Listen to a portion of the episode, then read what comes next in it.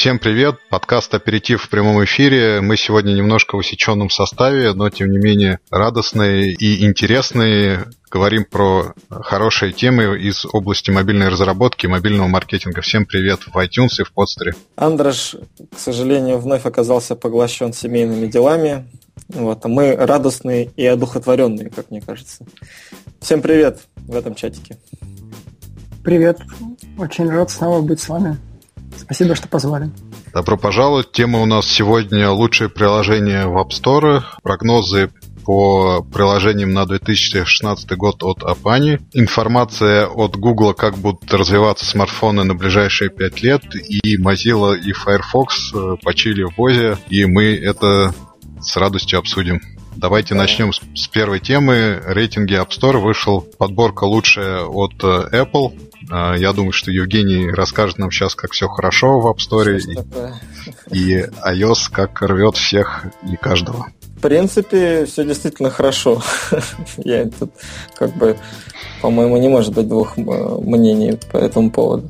Я даже, честно говоря, не знаю, с чего именно тут стоит начать, но Apple традиционно подвела итоги года. Они показали все приложения в разных категориях, которые пользовались популярностью в 2015 году. Тут и сервисные приложения, и всякие игры, и так далее, и так далее. Ну, как-то я, честно говоря, не знаю. Тут, по-моему, особых сюрпризов нету. Можно, наверное, поздравить Дениса Жаданова и компанию Riddle, которую мы упоминали в прошлый раз, потому что их приложение Spark, почтовое приложение, попало в эту подборку на 4-ю позицию. Это не может не радовать. Наверное, надо отметить, что очень много всяких графических и... Фотографических, скорее. Фотографических, да, приложений. Там тот же Enlight, который занял первое место и, собственно, и является App of the Year, приложением года. И вот этот вот Darkroom, честно говоря, я про него мало что знаю, но тем не менее. И попавший на 6-ю позицию Layout от Инстаграма.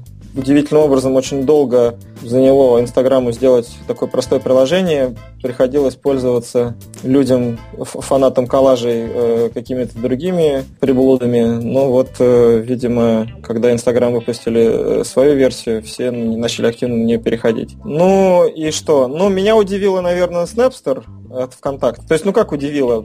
С одной стороны, понятно, что большая и лояльная аудитория, и все бросились качать этот аналог Инстаграма и, возможно, даже пользоваться им. Но так как я, честно говоря, далек от этой соцсети, то, ну, как-то внутренне не ожидал увидеть их на этой позиции. А, вот еще. На 15-й позиции Рамблер почта. Надо сказать, что Рамблер... Ну, это смешно, да, но с одной стороны. С другой стороны, надо сказать, что Рамблер последнее время очень активно занялся мобильными приложениями, и вот даже на прошедшем MBLTD Dev у них был доклад, и многие слушатели отмечали очень высокий уровень этого доклада. Он был как раз посвящен разработке под iOS. Так что вот, наверное, это как бы одно из доказательств того, что ребята там реально стараются изо всех сил. Ну, а дальше, в принципе, большая часть приложений, честно говоря, лично мне неизвестна. Вот. Игры, ну, вполне ожидаемо, что Shadowmatic стал одним из лидеров, ну, то есть даже не одним из лидеров, а первое место занял. Это игра, разработанная армянской студией, если я ничего не путаю. Да, из Армении. Да. Триада студия. Совершенно верно, да. Я, точнее, имел удовольствие познакомиться с этими ребятами, когда был на WWDC. Они получали там награду от Apple, как игра Apple Design Award. Надо сказать, что действительно игра очень-очень достойная, с необычным геймплеем, с очень интересным графическим решением. Вот ребята рассказывали, что они только год пилили движок. В принципе, параллельно занимаясь какими-то другими проектами. Но вот идея игры их, видимо, довольно сильно увлекла, когда они начали ею заниматься. И год у них заняло только создание игрового движка. И, наверное, я бы еще отметил Does Not Commute. Я, кстати, очень приятно удивлен, что игра попала на третью позицию. И ее тоже показывали на Apple Design Award, и, по-моему, даже они получили заветный куб. Очень такой необычный геймплей. На самом себе игра очень интересная. И Apple это отметили. Ну и, видимо, пользователи тоже обратили на нее свое внимание, раз она на третьем месте. Ну а дальше, в принципе, все. Либо ничего мне ничего не говорящее, типа Dark Echo, пятое место. Либо вот поздравим опять же наших друзей из Aptolab, их King of Thieves на 8 месте, что не может не радовать. Ну и, пожалуй, все. То есть мне тут сложно что-то прокомментировать такого как-то на острие ножа. Радует, что есть какие-то не очень известные приложения, такие, ну, скажем так, не на слуху. Это означает, что все-таки люди ищут и находят что-то хорошее, а не просто выбирают то, что тупо на первых трех позициях в категории, просто потому что разработчики купили трафика. Ну и все. Да, я хочу поддержать Евгения по поводу Рамблера, потому что мне к своему суду долгое время казалось, что Рамблер — это такой младший брат Яндекса. Вот такое было впечатление. Но после последней конференции для разработчиков, когда был просто потрясающий доклад на очень такую животрепещущую тему и холиварную для всех разработчиков, это Viper, это архитектура такая как раз iOS-разработки. И, да, точно, Viper, да. Да, вот среди комьюнити разработчиков все ждали только этого доклада и только его обсуждали и были очень рады. И вообще Рамблер много всего интересного представил там в связи с этим вайпером, много всяких плюшечек для разработки, там всякие генерамбы, которые можно генерировать целые проекты на этом вайпере при желании. В общем, ребята большие молодцы. Самое интересное было смотреть, как инженеры Яндекса задают вопросы докладчикам из Рамблера, и ты понимаешь, что вот у меня в голове картина немножко перевернулась, что как будто бы Рамблер стал старшим братом, и в этом плане ребята большие молодцы. А что касается топов и рейтинга приложений, для меня самым главным прорывом года, наверное, был Перископ. Пока непонятно, так это или не так, но мне кажется, что это такой Instagram 2015. Мне кажется, что Перископ — это такой Instagram 2015 года, что он взлетит еще больше и выше в следующем году и в последующих годах, потому что и сама идея очень классная, и глядя в своем кругу общения, я вижу многих людей, которым это нравится, которые этим пользуются. Мне кажется, заслуженное такое место в топе.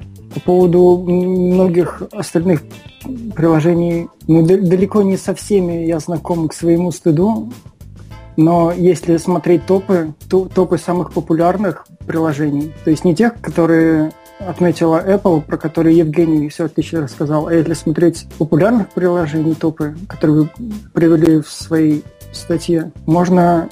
Ну, там что-то очень скучное, потому что там те же самые, что и всегда, социальные сети, мессенджеры, что, кстати, интересно отметить, что WhatsApp вылетел на первую позицию, то есть то ли они активно так закупаются трафиком, то ли активно пытаются пробиться на российский рынок, и надо сказать, что им это получается. Ну, WhatsApp — это... Проблем-то с Россией никогда не было. Я что-то путаю.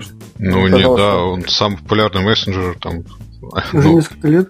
Да. Ну, да. Ну, я тогда, думаю, видимо, что это эффект базы. Это эффект базы. Просто растет проникновение, и, соответственно, люди так или иначе начинают ставить приложение, чтобы общаться с... Это же такая виральная штука, да, то есть зазываешь всех, кто у тебя есть в контакт-листе, пользоваться мессенджером, который любишь ты. Я вот, например, за Telegram обычно голосую. Так вот, я тоже за Telegram голосую, а его почему-то и в моем кругу... Ну, вот, просто потому, что у WhatsApp уже была достаточно большая, ну, как бы уже есть большая база пользователей, поэтому они активнее могут набирать новые установки. Можно как-то обсудить топовые приложения, опять же. Вот, например, из топа Сбербанк По-моему, у них очень классное приложение, очень круто развивалось в этом году. То есть это один из онлайн-банков, которым я пользуюсь, и я прям видел, как они над ним работают и к чему они пришли. По-моему, очень здорово. User flow, насколько стало удобнее пользоваться, какими вроде какие-то мелочи, но и приятно, и красиво. По-моему, молодцы ребята. Но как бы Сбербанк, в принципе, в последние годы стал с более человеческим лицом. Ну да, давайте подведем итог. Очень разнообразный рейтинг и очень много всяких и фотографических, и банковских, и там поисковых, и музыкальных, и чтений, и вообще очень много всего-всего. И, как правильно сказал Евгений, достаточно новых лиц, а не просто топ, который перешел к нам из 2014 года. Много незнакомых приложений, много тех, которые появились в 2015 году, и это, в общем говоря, очень радует. Давайте тогда следующее, что будет в 2016 году. Вот App Annie опубликовала такой отчет, причем на русском языке переведенный, и в нем она подводит итоги 2015 года и прогнозирует, что будет в 2016. Вот ключевые позиции 2016 года — это контекстные приложения типа Google Now, On Tap, то есть глубинные ссылки, контекстные подсказки, которые релевантны прямо здесь и сейчас. Второй пункт — это киберспорт. Наконец придет к нам в мобайл, и все эти моба, и стратегии, и шутеры, они, наконец, мобильные сделаются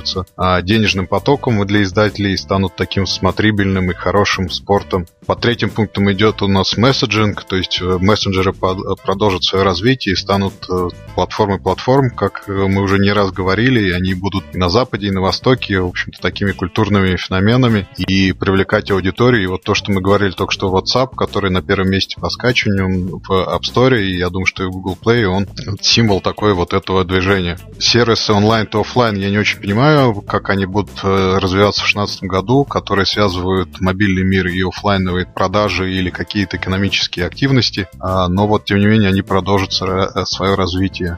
Еще приложения для работы, которые начнут развиваться и сделают, ну вот, было видно в 2015 году, что приложения вот именно для работы, для управления проектами, для какого-то отслеживания их, они получили такую новую жизнь на мобильных устройствах, и вот в 2016 году будет их новый, видимо, взлет. Под эту же платформу подводятся финансовые сервисы, которые Сбербанк, мы только что опять же говорили, банковские, финансовые, инвестиции, все вот это на мобайле будет развиваться. Ну и немаловажная платформенная такая вещь, видео, как TVOS и YouTube, и они получат свою минуту славы, и тут, наверное, сыграет больше и Apple TV, и Google со своей телевизионной приставкой, и YouTube как такой провайдер, основной платформа видеоконтента, которая, кстати говоря, вот YouTube Red вышел на первой позиции в топе доходных приложений, и это символ того, что видео все-таки оно на мобильных устройствах одно из главных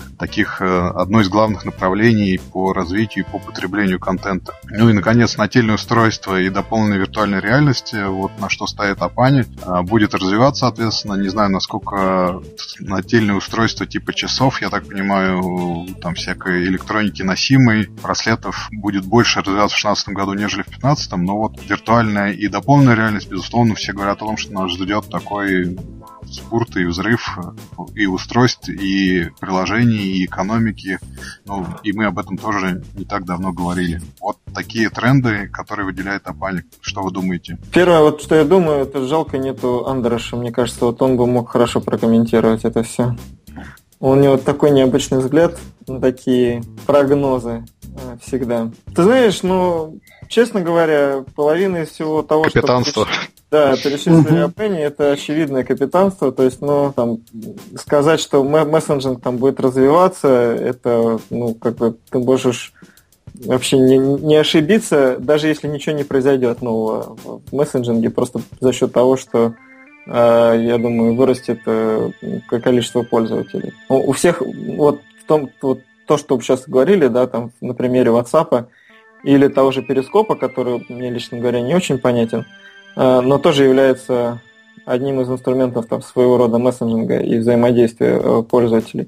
У них у всех есть такая вещь, как эффект базы, да? То есть чем больше пользователей начинают использовать это приложение, тем быстрее к ним присоединяются новые пользователи. Да, ну сейчас уже даже в 2015 году мессенджинг стал таким next big thing. Может, в 2016, конечно, они продолжатся эту тенденцию, и они там никуда не денутся.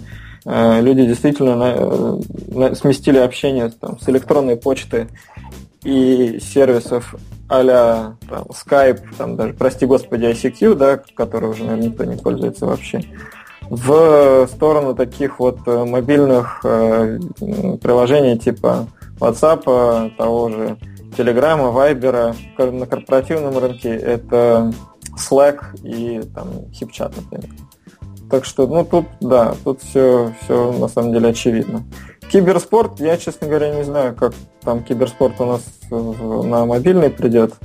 Но, если я правильно понимаю, речь просто идет о том, что большие тайтлы наконец-то придут на мобильное устройство. Видимо, потому что производительность мобильных устройств выросла так, что в состоянии тянуть какие-то серьезные игры. Но вот это, мне, честно говоря, кажется сомнительной какой-то тенденцией, хотя, может быть, вот тут я что-то не понимаю. А вот что интересно, это действительно большой сдвиг, это приложение для работы.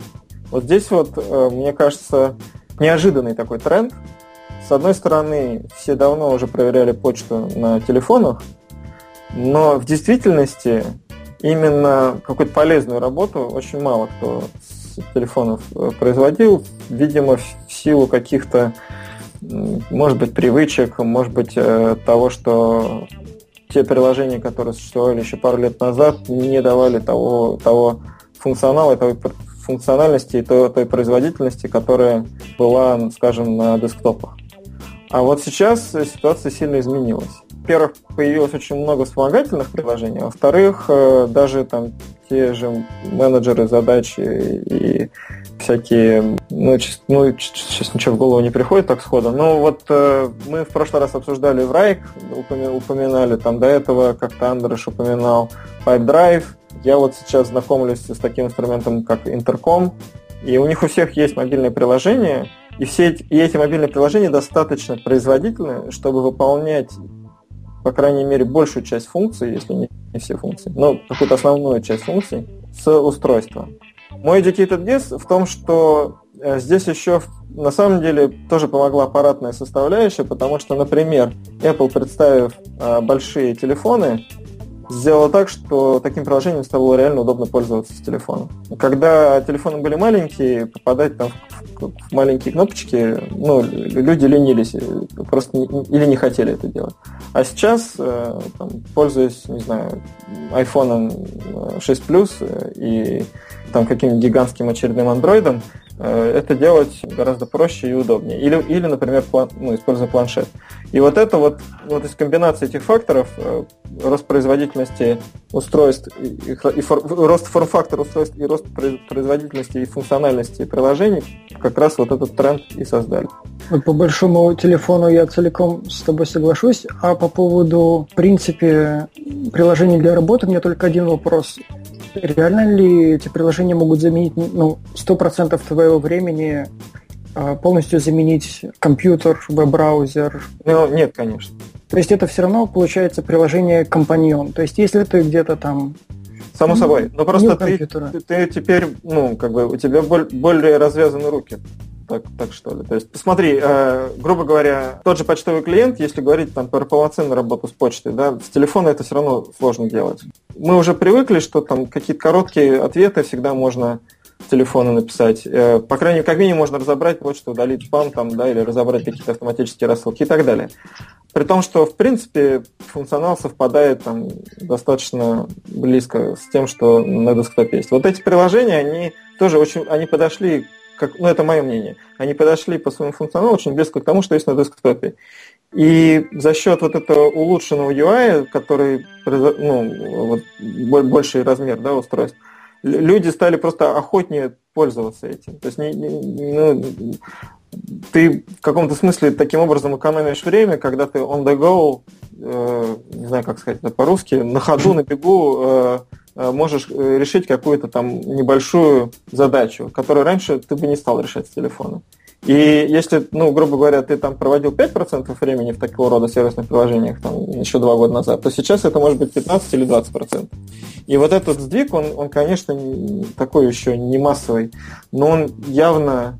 Ну, то есть это вот это реальный тренд, вот эта тенденция, и она действительно может ускориться в следующем году. Опять же, планшеты, очень часто я слышу и читаю про то, что планшеты стали заменять, был такой класс устройств, нетбуки, да, или портативные лэптопы, ноутбуки. Люди стали переходить на планшеты, опять же, в силу того, что количество и качество приложений на планшетах стало соответствовать тому, что раньше было на компьютерах. За счет тач-интерфейса планшет удобнее и легче, и с ним проще обращаться. И это тоже приводит к тому, что люди там, не знаю, начинают работать, больше работать во время того, как они перемещаются там, не знаю, с точки А в точку Б по дороге на работу. Уже ты можешь работать свою работу, если там тебе возникает такая необходимость. Или ты можешь даже не ходить в офис, да, а выполнять свои повседневные функции, сидя в кофейне, особенно если ты хипстер. Это, так сказать, влияет, меняет привычки. Вот, наверное, так правильно. Немножко длинно получилось. Все становятся мобильными. А вот по поводу киберспорта я не совсем понял, как это относится к мобильным приложениям, какой это будет тренд, но в принципе это такой большой пласт и финансовый, и поп-культурный. В принципе, это в медиа это может стать такой next big thing. Ну, к мобильным играм это очень напрямую относится, потому что есть уже определенный класс игр, которые, ну, я говорю именно о мобильных играх, которые превращаются в киберспорт. Типичный пример — это Vainglory, мультиплеер онлайн бэтл-арена, которая сейчас уже делает лиги под себя, выделяет десятки тысяч $10,000 на призы. Вот это все будет расти. Я так понимаю, тот же Hearthstone от Blizzard вот прекрасно ложится, кстати, в киберспорт. Всякие карточные игры, не знаю, стратегии, наверное, трудно играть мобильные вот именно в таком формате, но я предполагаю, что то же самое будет все развиваться в этом направлении. А киберспорт — это огромные деньги, и там не миллионы, а десятки миллионов и сотни миллионов $, и призовых, и рекламных. Это вообще сумасшедшие там призовые фонды, я вообще... Сложно очень осознать головой, какие деньги и сколько людей в этом всем крутится. Ну, тот же World of Tanks, насколько я понимаю, можно прекрасно положить на парадигму киберспорта, и я говорю о Блице именно, и проводить по ним турниры, и, собственно, представлять вот мобильные игры в этом виде спорта. Да, ты прав. Вот чувствуется, что ты больше игрок, чем я лично. На самом деле, очень верно по поводу Hearthstone, потому что люди начали организовываться даже сами и соревноваться самостоятельно, и, в общем-то, Blizzard'у надо было только правильно организовать. Да, даже делать ничего не надо было. Да. И ты прав, что World of Tanks, действительно, выпустив Blitz, они тоже зашли на эту территорию, а там соревнования это уже тоже, в общем-то, стандартная вещь. Но вот по поводу Vainglory. Vainglory же, по сути, это копипейст с League of Legends. Ну, так, идеологически, насколько я знаю. То есть там, да, другой сеттинг, другое управление, свой там условно мир, но и идея точно такая же, как у Riot Games. Просто ребята решили сделать типа так же круто, как LOL. Но, честно говоря, я не знаю, насколько там реально много игроков. То есть вот именно Vainglory действительно ли стала она популярной массовой игрой? Или они просто так себя пиарят? Но вот Hearthstone и танки — это действительно очень хороший пример. И я вспомнил, когда ты сказал про стратегии, что Supercell в этом году провели первый ClashCon в Хельсинки, и там были соревнования по Clash of Clans. Я не знаю, что именно и как именно там соревновались, но они придумали какие-то правила, и более того, они проводили какие-то локальные ивенты по всему миру, включая Японию. И то, что я читал в Твиттере, японское мероприятие, так как японцы слегка не от мира сего, они, то есть там это превратилось просто в какое-то... Сразу стало культовым все моментально. Вот. Ну, видимо, еще сыграло то, что акционеры Суперселла японцы. И, в общем, ты прав. То есть, действительно, есть некий сдвиг в сторону киберсоревнований. И, возможно, ну, тогда да, возможно, в этом плане App Annie не ошиблись. Вот. Так что беру свои слова назад, что это был очень странный прогноз. Ну, а больше там, мне кажется, так вот, онлайн то офлайн, если я правильно понял по комментарию, который в вашей статье, что тут Азия, ставка делается на Азию. Ну, это просто связано с тем, что сейчас усиливается проникновение этих сервисов в Китае, в смысле не сервисов, мобильных смартфонов в Китае и в Индии, ну, в первую очередь даже в Индии, даже, наверное. Очень многие компании сейчас идут на эти рынки и запускают сервисы в этих регионах. В частности, вот была недавно новость о том, что там консорциум акционеров, инвесторов вложился в конкурента Uber индийского. Именно в силу того, что, видимо, так как Uber еще не вышел на этот рынок, они решили играть на опережение и посчитали, что в этом есть определенный смысл. Так что, а Uber это классический онлайн, то офлайн, поэтому, видимо, речь вот о какого-то рода такой тенденции. Но здесь скорее это связано с тем, что, в принципе, вот этот регион сейчас начал очень заметно расти. Очень многие издатели говорят о том, что доходы из Азии начали сравниваться или превышать доходы, которые они там получают, скажем, из Америки, которая традиционно была номер один всегда. Ну, японский рынок вообще по доходам, он и 14-й год, и, по-моему, даже 13-й... Нет, это не японский. Ну, японский, наверное, тоже, но я имею в виду Китай и Индия. Ну да, Китай и Индия. Я так, вот ты начал говорить, я так понимаю, что эта речь идет как раз, да, о вичатах, которые как раз там заказ такси, доставка еды и все вот это. Ну, все тогда да. Угодно. Ну, они такие лидеры, да, поэтому онлайн то офлайн, и, ну, согласен, да, хорошо. В общем, а все остальное, ну, как-то, мне кажется, ну так, немножечко пальцем в небо, немножечко капитанство, то есть, если выстрелит, то они скажут, что наши прогнозы совпали, например, там, augmented reality, virtual reality, но про augmented reality говорят каждый год. Каждый год, ну, считают, что все, вот сейчас произойдет сдвиг, и AR стрельнет, а он по-прежнему остается очень нишевой вещью. Вот. Ну, а если не стрельнет, то они скажут, ну, AR была очень близка, вероятнее всего, в следующем году уж точно. Да-да-да. Вот, так что здесь все, в общем-то, очень просто. Единственное, что меня удивляет, что они ничего не сказали о другой попсовой и модной штучке, это умные помощники.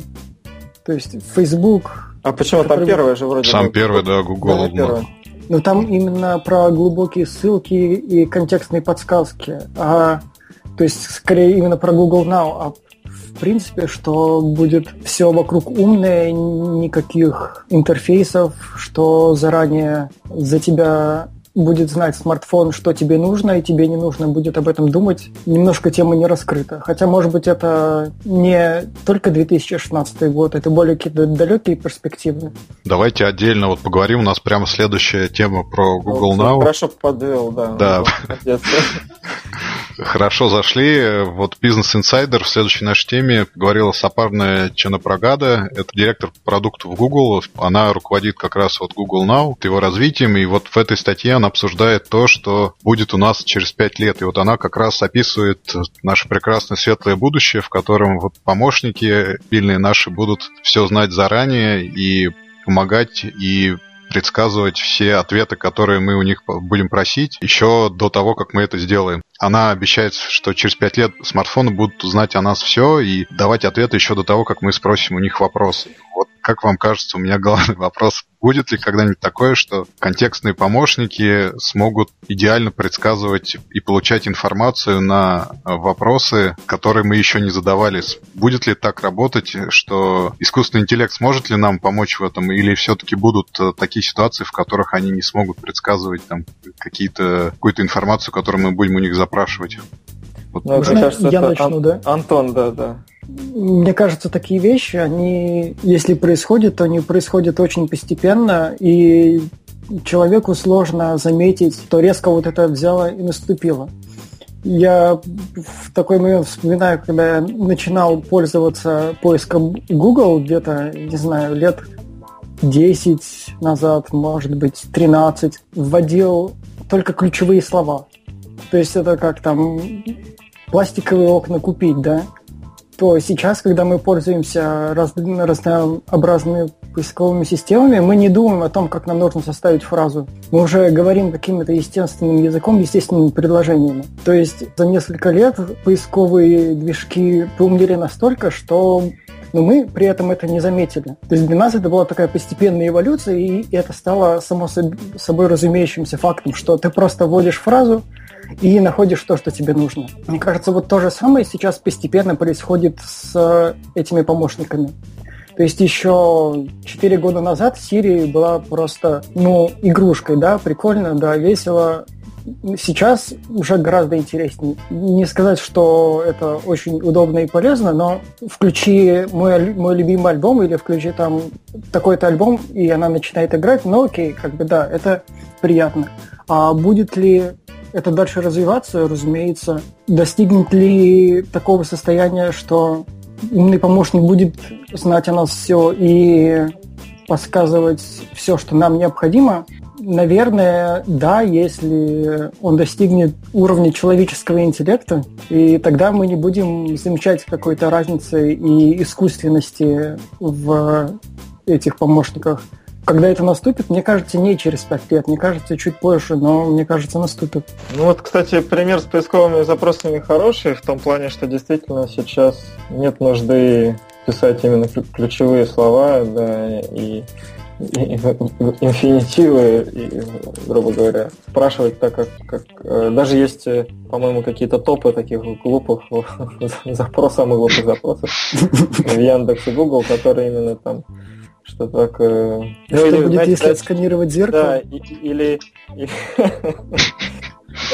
вот часто есть такие демотиваторы, где один и тот же поисковый запрос вводится в Яндексе и в Гугле и сравнивается выдачей. Вот эти подсказки, которые они дают. Но вот насчет того, что они реально будут про нас все знать, как-то... Я на самом деле вспоминаю интернет, когда он еще был таким очень маленьким, но я его помню, там, не знаю, с 2001 года примерно. Вот тогда все говорили о чем? Что самое главное в интернете, за что его все любили, это анонимность. Ты берешь ник, и тогда обязательно надо было взять ник, никто не выступал под собственным именем в интернете. Прикрываясь этим ником, соответственно, ты высказываешься там по любому поводу, что хочет, и люди, персонажи, точнее, которые были популярны в интернете вот в те времена, это были именно никнеймы, а не какие-то реальные личности. То есть там, не Марк Цукерберг, да, а там какой-нибудь там условный R2D2. Сейчас получается, что мы должны бесконечно делиться с информацией, реальной информацией о нас самих.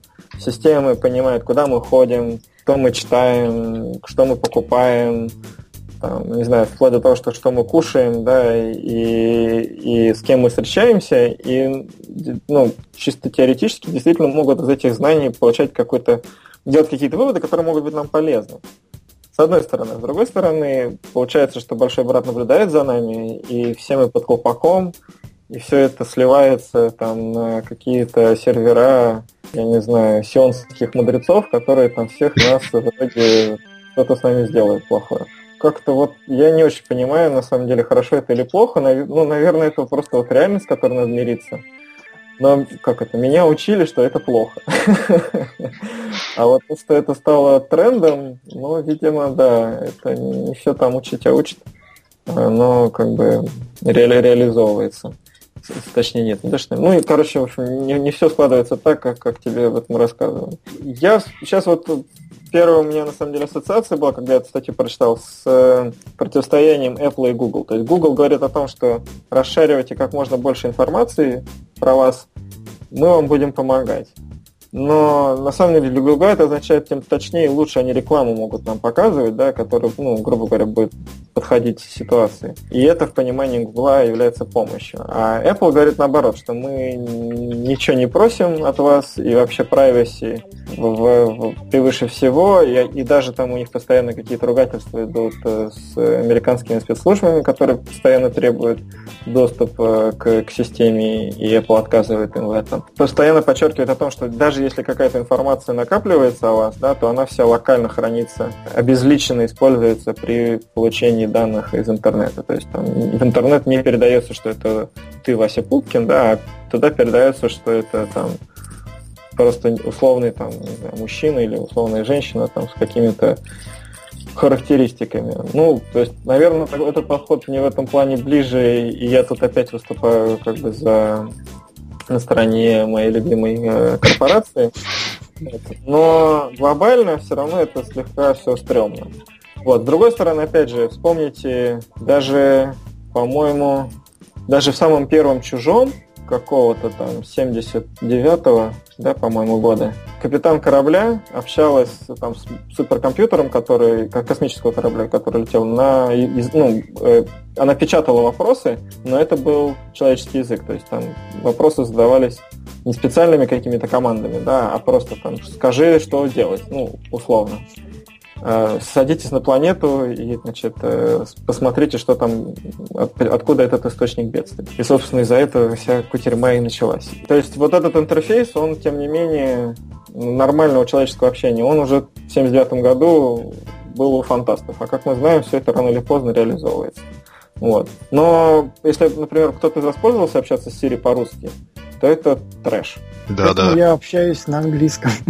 Да, но вот на английский она более-менее еще. По-русски это трэш. То есть, и я, честно говоря, я не знаю, на самом деле, вот ты там, Леонид, потому что ты там про Google Now, как у тебя, есть какой-то? Ну, я не общался, потому что, во-первых, он еще не вышел, но мне кажется, это более революционная система, чем Siri, потому что она как раз... А как же это окей, Google? Это, разве этого нету до сих пор? Ну, это не Google Now, On Tap, или мы про Google... Вот. Я просто, не, ну, просто про Google... Ну, а как, типа, как называется? Его же весной анонсировали, как он еще не вышел? Нет, Google Now, On Tap, окей. В принципе, это голосовой помощник-то у Гугла, вот этот окей, Google. Или это не голосовой помощник? Ну, здесь... помощник, да, нет... А что про него надо сказать? Ну, какой опыт? Позитивный. Ну, потому что вот тут вот Siri должен признаться, по-русски общаться невозможно. То есть это вообще отвратительно. Ну, честно говоря, с Siri я практически, кроме там 3-4 фраз, не общался, с Google Now общался, ну, в принципе, нормально. Ну, у меня нет, честно говоря... Да, по-русски нету большого опыта, но она нормально понимает, да. А почему, вот скажи мне, почему не зашло у тебя? Что тебя остановило? Странно разговаривать со своим телефоном? Ну, у меня нету задач, которые, честно говоря, там решаются вот Google Now, то есть...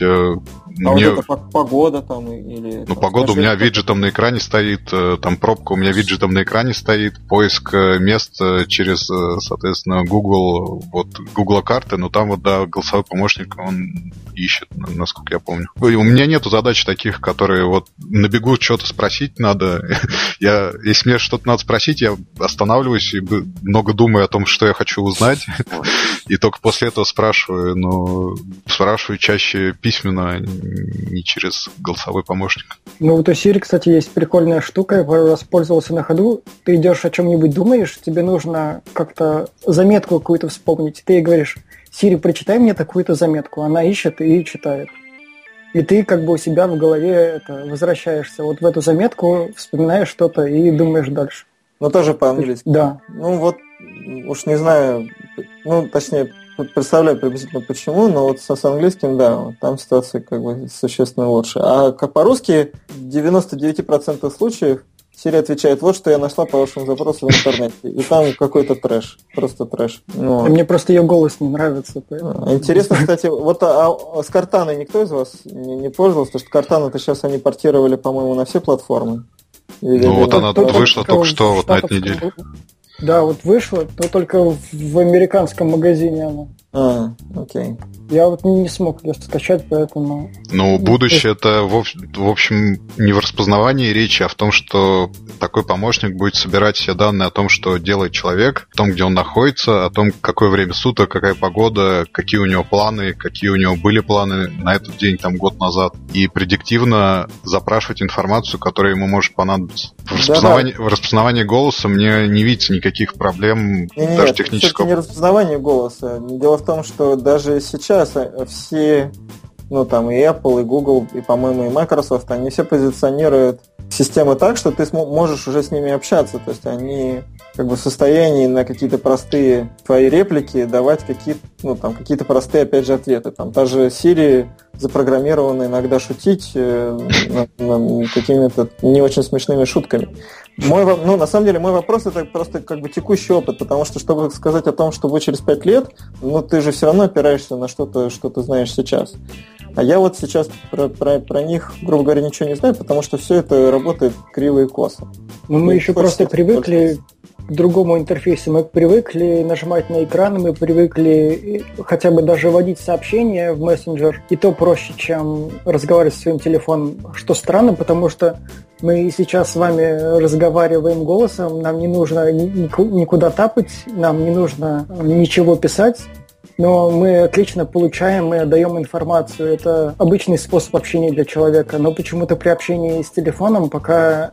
это не получается. Ну, не получается, очевидно, совершенно. Вот Евгений прав, и с короткими запросами это понятно, с длинными распознаванием голоса. Вот Google недавно в документах представил функцию на диктовке. То есть, когда можно диктовать в микрофон, а он записывает за тобой, соответственно, что ты говоришь. В десктопном, в облачном, соответственно, веб-приложении. Так вот, это... Ну, ты правильно абсолютно сказал, что... У меня, например, уходит примерно в 2 раза больше времени на то, чтобы надиктовать и исправить все, что он вводит, нежели записать руками все это, ну, через клавиатуру. Наше общение с телефоном, мне кажется, именно из-за того и стопорится сейчас, потому что надиктовать там какой-то запрос из 4-5 слов – это нетривиальное дело, потому что ты допустишь там, ну не ты, а телефон твой или планшет допустит там 4-5 ошибок, слово 2-3 запишет неправильно, и в результате у тебя реально получится там, как вот в примере Siri, не найди мне там хороших там бубликов, а как вот в недавно просмотренном мной Т2, там просить за подробности черные члены, у него все время Google искал. На любой запрос, там, начиная от снегурочек и кончая какими-нибудь чашками для кофе. И сейчас ограничения в этих помощниках, мне кажется, ну, в нашем их восприятии связаны именно с транскрибированием, с записью в текст из голоса. Вот как-то так. Ну, да. Но, кстати, вот в этом плане интересно то, что Facebook, который тоже своего помощника делает, они его делают текстовым. Предполагается, что он будет встроен в мессенджер, да, как один из твоих контактов. И вот это вот интересная тема, потому что в каком-то плане общаться текстом проще и легче, чем общаться голосом, в силу того, что тут на вот это распознавание голоса ошибки уже нету. Да, ты, ну, как бы не как в русском языке, когда одно и то же слово может означать разное в зависимости от контекста, и как в английском, и наверняка в других языках. Или в каких-то, ну, или там, не знаю, в китайском, в котором там все очень много от интонации зависит, и в принципе я не понимаю, там, насколько вот реально сделать то же самое там, для китайского языка. Вот общаясь с текстом, да, ты минимизируешь вот эти девиации, соответственно, эффективность помощника чисто теоретически может быть выше. Вот, как бы, вот это может быть, опять же, я ничего не утверждаю, но может быть этот подход, он в каком-то плане даже лучше, чем подход, который у основных платформодержателей, которые пытаются все это перевести именно на голосовой интерфейс. Я вот не знаю, по-моему, с Siri же нельзя общаться с текстовыми запросами. Или можно там исправлять то, что ты там написал. Да, исправлять, потому что она тебе повторяет это текстом. Но все равно суть-то в том, что это получается дополнительный интерфейс. А вот в той же статье ребята из Google говорят, что идеальный интерфейс — это когда нет интерфейса. Лучше вообще не будет никаких приложений, мы все будем все данные из приложений показывать прямо в поиске. Да даже не будем показывать в поиске, мы будем показывать вам до того, как они вам даже до того, как вы вбили свой запрос. То есть не нужно ничего вбивать, не нужно ничего делать, данные уже у вас, когда они вам нужны. Вы только подумали об этом. Ну, как бы... Ну, звучит, звучит как красиво. Это Кандершу. Еще хочу вот поделиться по поводу Картаны быстренько. Сам не пробовал, видел ролик в интернете. Ты можно делать такие поисковые, такие запросы, которые обычно, не знаю, ни текстом, ни вводом не сделаешь. То есть, допустим, напомни мне купить лекарство, когда я буду проходить мимо аптеки. И она может напомнить, когда ты проходишь мимо любой аптеки. То есть тебе не нужно говорить, что вот эта аптека, это. Ты просто поставил себе напоминание. Она знает, что ты проходишь мимо аптеки. Ага, напомнила, все отлично. Прикольно. Ну, как, это вроде какие-то такие мелочи, но как раз такие мелочи и помогают, наверное, и радуют в жизни. Есть даже целый блог на Тумблере Little Big Things. И там всякие маленькие штучки в дизайне, но... или там в интерфейсе приложений, или еще где-то, но ты с ними встречаешься вживую, вроде это мелочь, но она настолько продуманная, и ты понимаешь, что как кто-то реально подумал о том, чтобы тебе было удобнее жить. Это радует. Так что, может быть, здесь не только ради маркетинга, не только ради того, чтобы продавать больше рекламы, и точнее, может быть, и хорошие стороны в этом тоже будут. Вот так. Ну, окей. Ну и давайте последнюю новость нашу обсудим на сегодня. Mozilla прекратила работу над своим Firefox OS для смартфонов, по крайней мере. Не пошла у них операционная система, хоть она была гибкая, с веб-приложениями, с открытым там стандартным HTML5, но что-то вот не стали у них распространяться смартфоны особенно, и так и Mozilla прекратила работу над своей операционной мобильной системой. Как вы думаете, к чему это было и чем это, почему так закончилось? Ну, вообще, на самом деле, мне очень понятно, что это было, поэтому неудивительно, что это так и закончилось. У меня весь опыт с телефонами на Mozilla ограничился тем, что на одной из Mobile Developers Conference я один раз подержал его в руках. И все. Как это ты недавно стоял рядом с Теслой с новой прошивкой, а тут ты... Ну, это... Рядом с Теслой я стоял на Slash, а вот на как он, господи, Mobile World Congress, не девелопер, Mobile World Congress в Барселоне. Ну, это было года 3, наверное, назад. Ну, был стенд, по-моему, Alcatel. Ну, это были ужасно тормозные, совершенно непонятные телефоны, ну, позиционировались для какого-то low-end сегмента рынка.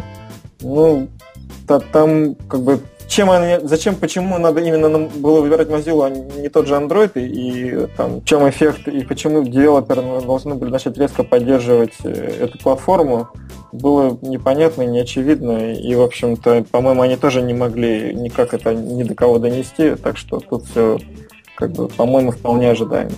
Попробовала, вот, не взлетела. Да, ну, в общем, то ли Google, то ли Apple их сожрали, либо они вместе, и еще очередной боец вот погиб, не выдержав неравного боя, неравной конкуренции.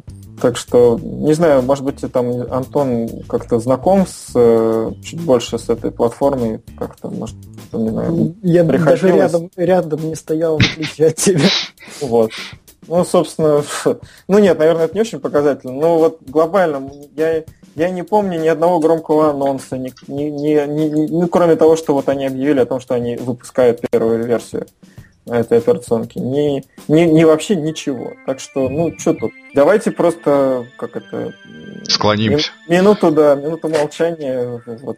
Сама вся Mozilla-то нормальные ребята, но вот здесь это они как-то переоценили свои силы. Окей. Помолчали, да? Ну, все. Минута прошла. Ну, вроде все. Все, давайте. Да. Спасибо большое. Вот давайте еще раз скажем, что жалко, что не было Андреша, не хватает его скромных комментариев нам. Но у него уважительная причина, поэтому надеемся увидеть его в следующий раз. Вот. Спасибо, Леонид, спасибо, Антон, и спасибо всем нашим слушателям. До новых встреч в эфире. Да, спасибо, что слушали нас. Давайте уже скоро Новый год. Как следует к нему подготовимся. Приходите 17 числа на нашу конференцию, которая будет в Москве в офисе Mail.ru. Она такая будет более развлекательная, конечно. И просто новогоднее потусить, отпраздновать и наметить планы на Новый год. Всем пока. Спасибо. Всем пока и продуктивной недели. Да-да-да, делайте хорошие приложения и не делайте плохие. Именно. Пока. Пока. Спасибо.